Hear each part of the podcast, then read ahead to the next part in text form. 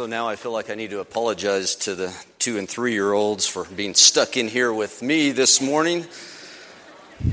Thought Curtis was one of my close friends, but uh, maybe not. So actually, that's like I relate to that age group better than any other age group. So perhaps it'll work out pretty well. Someone will actually, I'll be speaking on their level instead of some other level this morning. It's great to be here this morning. I want to look forward a little bit to next week. Um, I think most of you know, but probably not all of you know, that next week we're going to have a special contribution. It'll be in addition to our regular contribution, and that will be to provide funds for the relief, relief efforts in South Texas. Um, the funds that we raise will probably split them between a couple of different groups, between the Churches of Christ Disaster Relief um, Incorporated, uh, they're already there working, they're handing out food, they're evaluating things. And then also the Impact Church of Christ, the church that we go down annually with our youth group for mission trip. They're there in inner city Houston. They're in a position to really be able to help out people, and they're helping out people that a lot of us know who've been on those trips, those families, those kids. So we want to help provide funds for both of those groups. So if you'll be prayerfully considering what you'll be able to contribute to those efforts next week, um, we'd really appreciate that. If you can't be here next week, um, you can mail it to the office or drop it by the office. We probably won't send the funds for another week or two until we have everything collected. But please prayerfully consider how you can generously provide for those efforts as people will be there handing out food and water and helping people who are in need in the name of Christ. And that's an important thing for us to do. Second thing related to that is um, I sent out an email earlier this week. We're exploring a trip, taking a group down uh, to South Texas, the Houston area, most likely, uh, to help do some work to actually provide hands and feet and backs and arms and all of those kind of things that are going to need uh, to be put in place to help people restore their lives back to normal. We don't know exactly the timing yet. Um, there's still a lot of evaluation going on, a lot of unknowns, but we do plan on taking that trip. Um, if you would like to be a part of that, if you have some interest in that, if you haven't let us know, if you just call the office and say, Yeah, I have an interest, please keep me updated. We'll continue to give you more information about that as we kind of firm up the plans about how long we'll be there, when we will go, the kind of work we'll be doing, and those kind of things. So please uh, keep that in mind and, and pray about that as well. And continue to pray for the people who are affected by Hurricane Harvey. It's hard for us to imagine what they're going through. 50 inches of rain for those of us who live in Albuquerque is really hard to imagine, isn't it? That's like 10 years worth for us, or well, probably five years worth for us, but within just a few days. And so the devastation is uh, just dramatic and the things that people are going through. So continue to pray for those people. Also, this week starts a new quarter of Bible classes. Um, on the front of the bulletin, you'll see the list of the adult classes that are starting this week. And we really hope that all of you will stay after worship service and attend one of those Bible classes. We don't have Bible classes just because it's something that we traditionally do. We have Bible classes because we believe in the power of God's Word. We believe that it's important for every one of us to spend time in God's Word learning about God and learning about His will for us. And one of the most effective ways we have of doing that is to come together with a teacher and have discussion and dig deep into God's Word. So we hope that you'll be a part of that because we are people who believe in the power of God's Word. And that's why we have our Bible reading challenge. I want to give you an update on that, Project 9K update. To date, as a congregation, we have read 3,434 books of the Bible collectively. So continue to read, continue to dig into God's Word, continue to report those results, and we'll continue to update, update you as we go along. Um, soon we'll be sending out a sprint to the finish email. So I know a lot of us maybe started strong with this Bible reading challenge and we've kind of like lost steam. We're going to try to pick up the pace, try to finish strong. And so I'll be sending out some information about that soon about how if you have kind of fallen off the pace, how you can get back on the train and get moving again in God's Word. Also, want you to know this about this church, Netherwood Park, is we are a church that believes that prayer is powerful and prayer is effective. We are a praying church. We pray for people who are part of this congregation. We pray for friends of people of this congregation. We pray for things that are going on in our world. We are a praying church. And we would love to pray for you. If you have a prayer request, if there's something going on in your life or in the life of someone you know and love that you would like to bring to the attention of this church so we can pray for you or pray for them, we'd like for you to reach in front of you and pull out a green prayer request card. Those are our communication cards. If you'll fill out your prayer request on that card, and then if you'll drop it in one of our collection boxes, we will honor your prayer request. We'll send out that request to some 400 email addresses, people who are waiting to pray for you, and we'll honor your request. You can find those collection boxes. There are two at the back of the auditorium, and there's a third one through these double doors. Something else we want you to know about us we are a baptizing church. We believe in believers' baptism. We believe in baptism by immersion in water. We believe that God works powerfully through baptism. We believe that it's in baptism that we join in the death and the burial and resurrection of Jesus Christ. We believe it's in baptism we, believe, we leave behind the old self and put on the new self. We become clothed with Christ. So if you are here and you believe that Jesus is the Son of God, that Jesus is the Savior, and you haven't been baptized, we'd really love to talk to you about that. We'd love to answer any questions that you might have. We'd love to talk to you about the, the beauty and the power in baptism. And to have that conversation, we need to know that you would like to have that conversation. So if you'd use that same green communication card, if you turn it over, you'll see it says next steps. If you'd fill out your contact information, check the box that says, I'd like to speak to an elder or a minister about baptism, drop that in one of those boxes. We'll contact you right away and we'll have that conversation. And the final thing I want you to know about Netherwood Park is we are people who very strongly believe in the power of God's church. The power of God's church universal and the power of God's church local.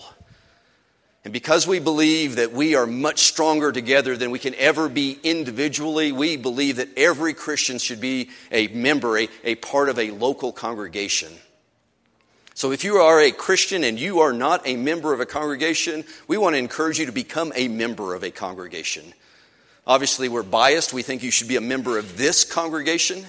And if you would like to have a conversation about being a member of the Netherwood Park Church of Christ, you use that same green communication card, fill out your information, check the box that says, I'd like to have a conversation. I'd like to talk to an elder or a minister about being a part of Netherwood Park. We'll contact you right away and we'll have that conversation. So once you consider doing that, request prayers for needs in your life. Have a conversation about being baptized if you have not been baptized. And become a member of this church if you are not yet a member. Please consider doing that. Well, we're here today, the first week in September. We're three weeks into a short series of sermons and this series of sermons is meant to refocus us. Refocus us on our 2017 theme. And that theme is living the word in the world. In fact, our theme is a summary of what James wrote in James chapter 1, beginning in verse 22, where James said, Do not merely listen to the word and so deceive yourselves, do what it says. Anyone who listens to the word but does not do what it says is like a man who looks at his face in a mirror and after looking at himself goes away and immediately forgets what he looks like. But the man who looks intently into the perfect law that gives freedom and continues to do this, not forgetting what he has heard, but doing it, he will be blessed in all he does do not merely listen to the word, do what it says. And this focus on doing isn't something that's unique to James. No, you see throughout the Bible, from Abraham to Moses, from Isaiah to Malachi, from Jesus to Paul, God sends his people a consistent message. God says, walking with me isn't just about knowing about me. And it isn't just believing in me. No, walking with me is doing. It's about living the word in the world. So, in this series, we've been using an analogy, the same analogy that Paul used. an analogy between following Christ and running a race. Specifically, we have been using images from the 2017 World Track and Field Championships in London, a, a track meet that Kathy and I were fortunate enough to be able to attend. And we've been using those images to help us understand what it looks like for us as followers of Jesus Christ to run the race that God has put before us. In the first week, we started out by focusing on the 100 meter dash. And we learned that just like a contestant in a track race, we're called to actually run the race. Not be frozen in the blocks, but actually run the race.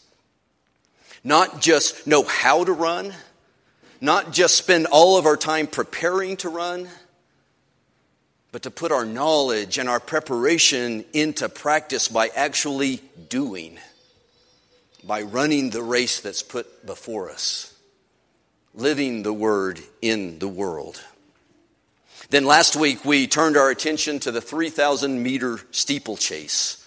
And we reminded ourselves, just like the steeplechase, our race as Christ followers is going to have hurdles. There are going to be hurdles in front of us. And we said that perhaps there's no hurdle that's any greater for us as we run our race as Christians. There's no greater hurdle than the command to love our neighbors like we love ourselves. See, just like runners in this race, we don't get to choose our hurdles. We don't get to choose who to love. No, to run the race that God has put before us, we must love the people God has put before us. So these track races have proved to be a useful analogy for the Christian race, the race we're running. But like all analogies, this comparison isn't perfect. Like most analogies, this analogy eventually breaks down. And today we're going to see something interesting about this analogy. We're going to see that this race running analogy remains useful even after it breaks down.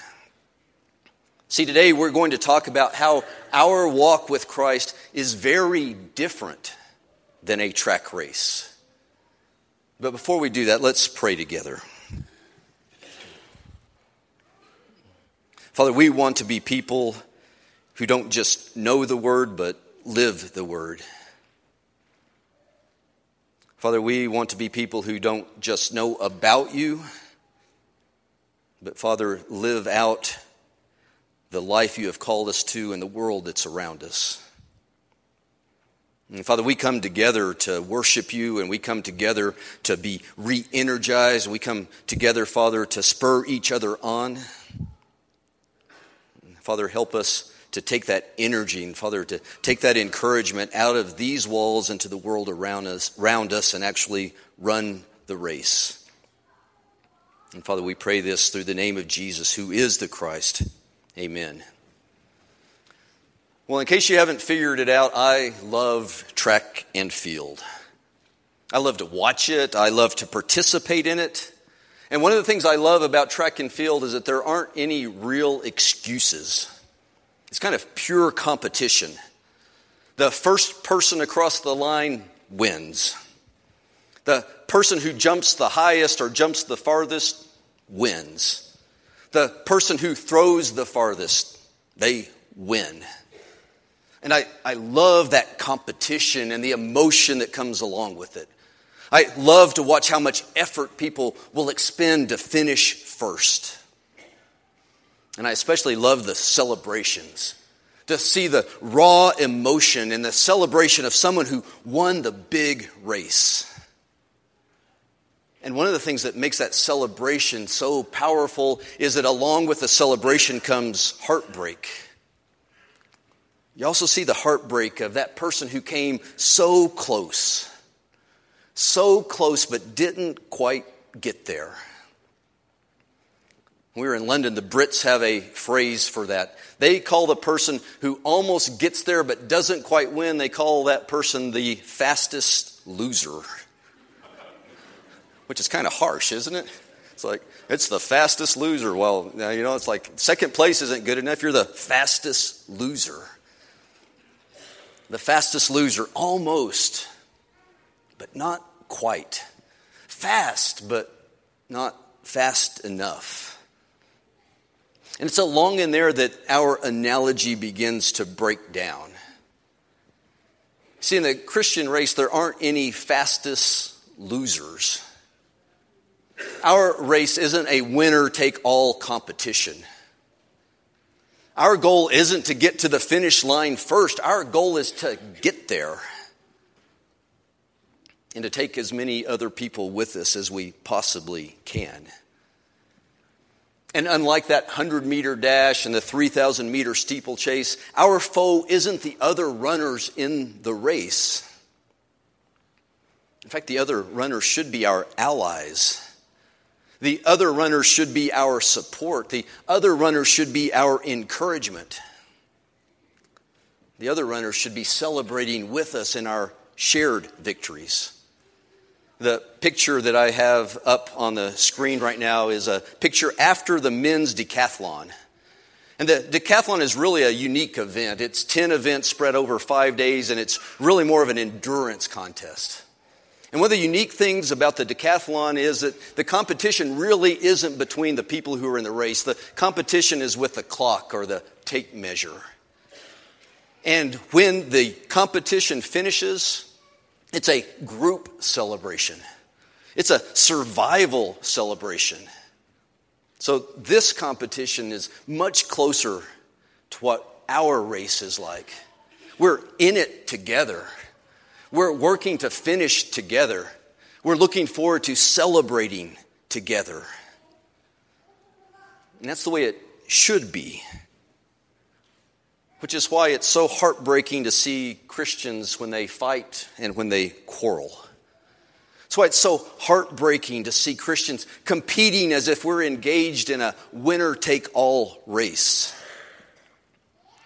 That's why it's so discouraging when followers of Christ act as if the enemy is other Christians, other Christians who are running the same race, the race that God has put before us. And that's where James turns his attention in chapter 4. Let's listen to James as he describes how Christians can end up running the wrong kind of race. James chapter 4, verse 1. James starts out with a rhetorical question. He says, What causes fights and quarrels among you? Don't they come from your desires that battle within you? You want something, but you don't get it. You kill and covet, but you cannot have what you want. You quarrel and fight. You do not have because you do not ask God. And when you do ask, you do not receive because you ask with wrong motives, that you may spend what you get on your pleasures. You adulterous people. Don't you know that friendship with the world is hatred toward God? Anyone who chooses to be a friend of the world becomes an enemy of God. Or do you think Scripture says without reason that the Spirit He caused to live in us envies intensely? But God opposes the proud, but He gives grace to the humble. Submit yourselves then to God. Resist the devil and he will flee from you. Come near to God and he will come near to you. Wash your hands, you sinners, and purify your hearts, you double minded. Grieve, mourn, and wail. Change your laughter to mourning and your joy to gloom. Humble yourselves before the Lord, and he will lift you up. James doesn't paint a very pretty picture, does he? James is writing this in response to the Christian race gone amuck. Fighting and quarreling among brothers and sisters. Anger directed to brothers and sisters. Not wanting what's best for brothers and sisters, instead, wanting harm to come to brothers and sisters. Instead of being happy over what other people possess, wanting to take their possessions. Instead of asking God for things that will bless brothers and sisters, asking God only for things that will bring personal pleasure to me. It's a picture of each man and each woman for themselves. It's a picture of winner takes all. It's a picture of fighting and scratching and clawing to get your way, to get to the top, to avoid being the fastest loser. And as I read this passage, my first reaction is to thank God. Thank God that that doesn't describe Netherwood Park to thank God that we aren't a church that's marked by quarreling and fighting and anger and selfishness and greed. We should all thank God for that. But I have to be honest, my second reaction is fear. And I'm not a fearful person, but my second reaction is fear. What makes me afraid? Well, I'm afraid because I've seen how quickly churches and Christians can begin to run amuck. Many of you are probably like me. You've seen once wonderful, beautiful, strong congregations destroyed. Destroyed by quarreling and fighting and anger and selfishness and greed. And I've seen beautiful Christian relationships torn apart with quarreling and fighting and anger and selfishness and greed. And I've seen our Christian witness to the world severely compromised by quarreling and fighting and anger and selfishness and greed. So, what makes me afraid? Well, we'd have to be naive to think that this is impossible to happen to us. So, I read James chapter 4 as a cautionary tale. I read it as a warning. I read it as James telling us that if we don't run the race that God has put before us, if we don't run the race that God has put before us in the way that He would have us run it, then this can happen to us.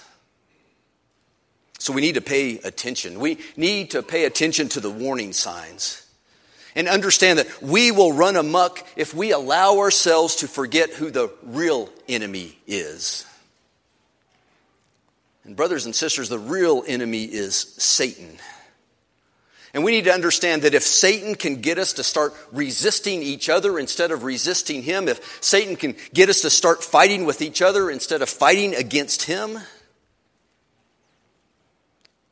then we've already lost the race. He's already won. We have lost the race. We also need to understand that we're going to run amuck if we forget who makes this victory possible. We cannot and we will not win this race if we rely on our own powers. It's God who gives the victory. It's God who has overcome Satan. It's God who will carry us to the finish. We need to understand that we'll run amuck if we forget who is in charge of this race. If we insist on having our way, if we insist on doing things our way, if we insist on being in control, the race is already lost. And finally, James warns us that we're going to run amuck and into quarreling and fighting and anger and selfishness and greed if we choose if we choose to chase the wrong prize. The people that James is talking about, they chose to chase the wrong prize. And if we're like them, if we choose to chase after power and position, if we choose to run after fame and fortune, if we choose to pursue status and prestige instead of righteousness, instead of holiness, then the race is already lost. We're called to run this different race very differently. not as winner take all, not with every person for themselves, not clawing and scratching and fighting our way to the finish line. In fact, James tells us our different race starts something like this it's on your marks, set, but then it's submit. It's not on your mark, set, go. Or on your mark, set, fight. Or on your mark, set, quarrel. Or on your mark, set, scratch. It's on your marks, set, submit. See, this race isn't won by grabbing what we want. It's won by submitting to what God wants. This race isn't won by grabbing control. This race is won by submitting to His control. This race isn't won by taking the lead. This race is won by submitting to being led. In this race, we gain victory not by quarreling and fighting, but by making peace. We reach our goal not through selfishness and greed, but through love and mercy. We win this race by running Jesus' way. Jesus, who, as we read in Philippians chapter 2, verse 6, Jesus, who being in the very nature God, did not consider equality with God something to be grasped, but made himself nothing taking the very nature of a servant, being made in human likeness. And being found in appearance as a man, he humbled himself and became obedient to death, even death on a cross. That's running the race the Jesus way. Jesus humbled himself. Jesus submitted himself to God's will and God's power and God's authority. And so we read in verse 9 And so God exalted him to the highest place and gave him the name that is above every name. That's running the Jesus way. That's running this different race differently. It's on your marks, set, submit. And submission doesn't happen accidentally. I think most of you are like me. You know from experience that submission doesn't happen accidentally. We don't stumble our way into submission. We won't arrive at submission naturally. That won't happen. Because humility and submission, those aren't the human way. No, arrogance and rebellion, that's the human way. Humility and submission, that's the Jesus way. So if it's going to happen, if we're going to submit, we're going to have to commit to submit. It's going to be intentional, it's going to take effort. It has to be a conscious decision. It's going to be an ongoing battle to humble ourselves and submit to our God and run the race He's put before us in the way He intends. Run it the Jesus way. So I want to wrap up this morning by giving you three ways that you can commit to submit. Three ways that you can run the race the Jesus way. And the first thing I want to suggest has to do with enemies. You see, we commit to submit by choosing to fight the real enemy. God's people don't fight each other. We submit by standing our ground against the real enemy. And James tells us fights and quarreling stop. Fights and quarreling end when we focus on the real enemy, our common enemy. See, when we engage in spiritual warfare with Satan, we have no use, we have no time for family warfare. And I want you to know you may not feel it, you may not really believe it, but spiritual warfare is a constant presence in each and every one of our lives. We're constantly at war. Here in James chapter 4, James is writing to people who are involved in spiritual warfare and they're losing the battle. You see, at its very essence, spiritual warfare is a battle. It's a battle between self denying love for my neighbors and self centered desire for myself. And self denying love, that's the Jesus way and running the race according to my self centered desires, that's Satan's way. So let me suggest this. Every time you choose to help your wife do the dishes instead of plopping down in the recliner to watch the football game, you have engaged in spiritual warfare. And love won. Every time you choose to sit with one of the unpopular kids at lunch instead of joining with the popular kids who are making fun of the unpopular kids, you have engaged in spiritual warfare. And love won. And every time you choose to give up vacation time to go to a week at church camp or go on a mission trip or go to South Texas to help bring relief, you have engaged in spiritual warfare and love won. Every time you choose to give up buying something that you desire, and instead you put your money towards helping others who are in need, you have engaged in spiritual warfare. And love won.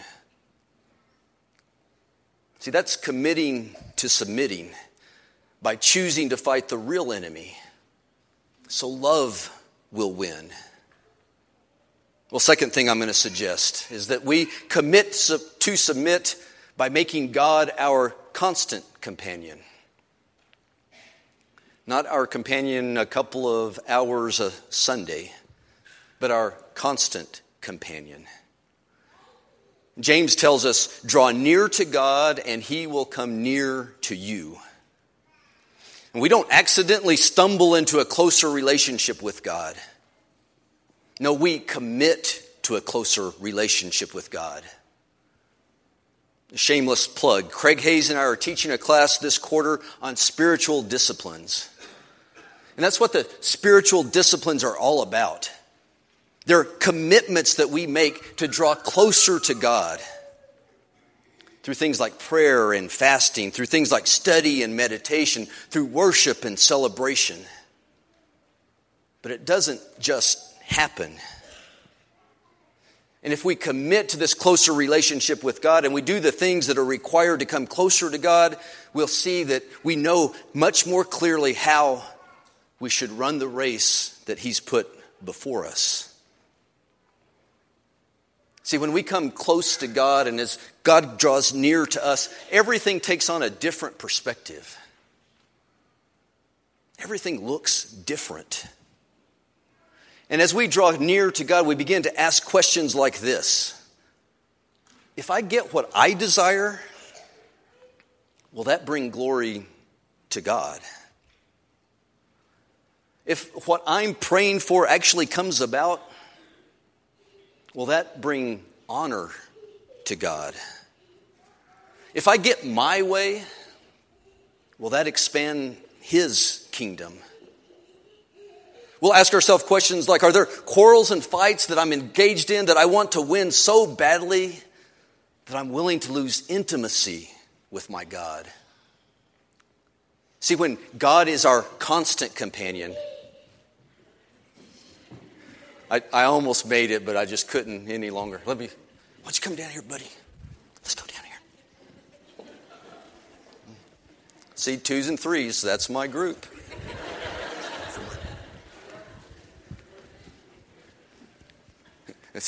So I heard he's practicing to take my place. Not a bad idea. So we ask ourselves questions like this Are there quarrels and fights that I'm engaged in, that I'm involved in, that are going on in my life that I want to win so badly? So badly that I'm willing to lose intimacy with God. See, when God is our constant companion, we begin to see that there's no fight, there's no quarrel, There's no race that's worth winning if it causes me to lose intimacy with my God. So we commit to submit by making God our constant companion. And finally, we commit to submit by cleansing our hearts. I feel like I should give you fair warning about intimacy with God. If you stand near to God, if you draw close to God, if you make God your constant companion, your true heart will be exposed. It will happen. And I'm also here to tell you from very personal and painful experience that that kind of exposure, having your true heart exposed before God, is something that isn't pleasant. See, if you're like me, you'll find out that your heart is much darker than you ever cared to admit. If you're like me, you'll find out that you're more self absorbed than you ever cared to acknowledge. If you're like me, you'll find out that you like having control much more than you ever wanted to concede. God will expose your true heart.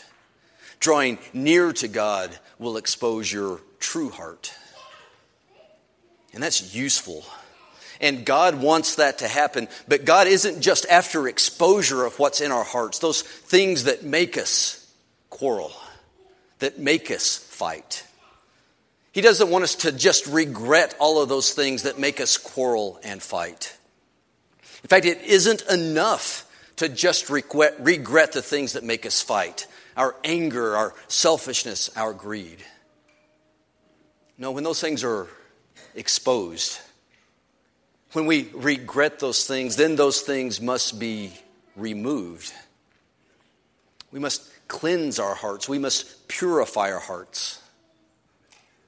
Or better put, we must have our hearts cleansed. And that brings us to the good news of Jesus Christ. See, we can't cleanse our hearts on our own, but Jesus can. And Jesus will if we'll run the race His way. He'll cleanse our hearts if we will humble ourselves if we will submit ourselves to our God. If we'll do that, this is good news. As James says, God gives grace to the humble. God gives strength to the humble. God gives power to the humble. God takes the humble to the finish line. God gives grace to those who submit to running the race the Jesus way. Let's pray. Father, we run so many races. And Father, oftentimes we don't even know where we're going. Father, we're often like the man who says, I don't know where I am, but I'm making good time. And Father, we don't want to just make good time. Father, we want to run the race the way that Jesus ran the race. So, Father, expose our true hearts. Help us to see ourselves for who we really are. And Father, help us come near to you and near to your Son, Jesus Christ, so our hearts may be cleansed. Father, help us to humble ourselves and submit to you. Father, that's our prayer. In Jesus' name, amen. Don't you love to win? Isn't victory sweet?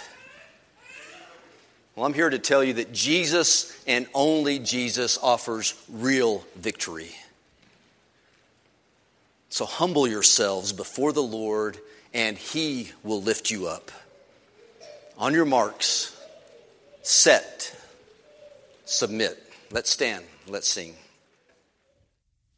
Sing.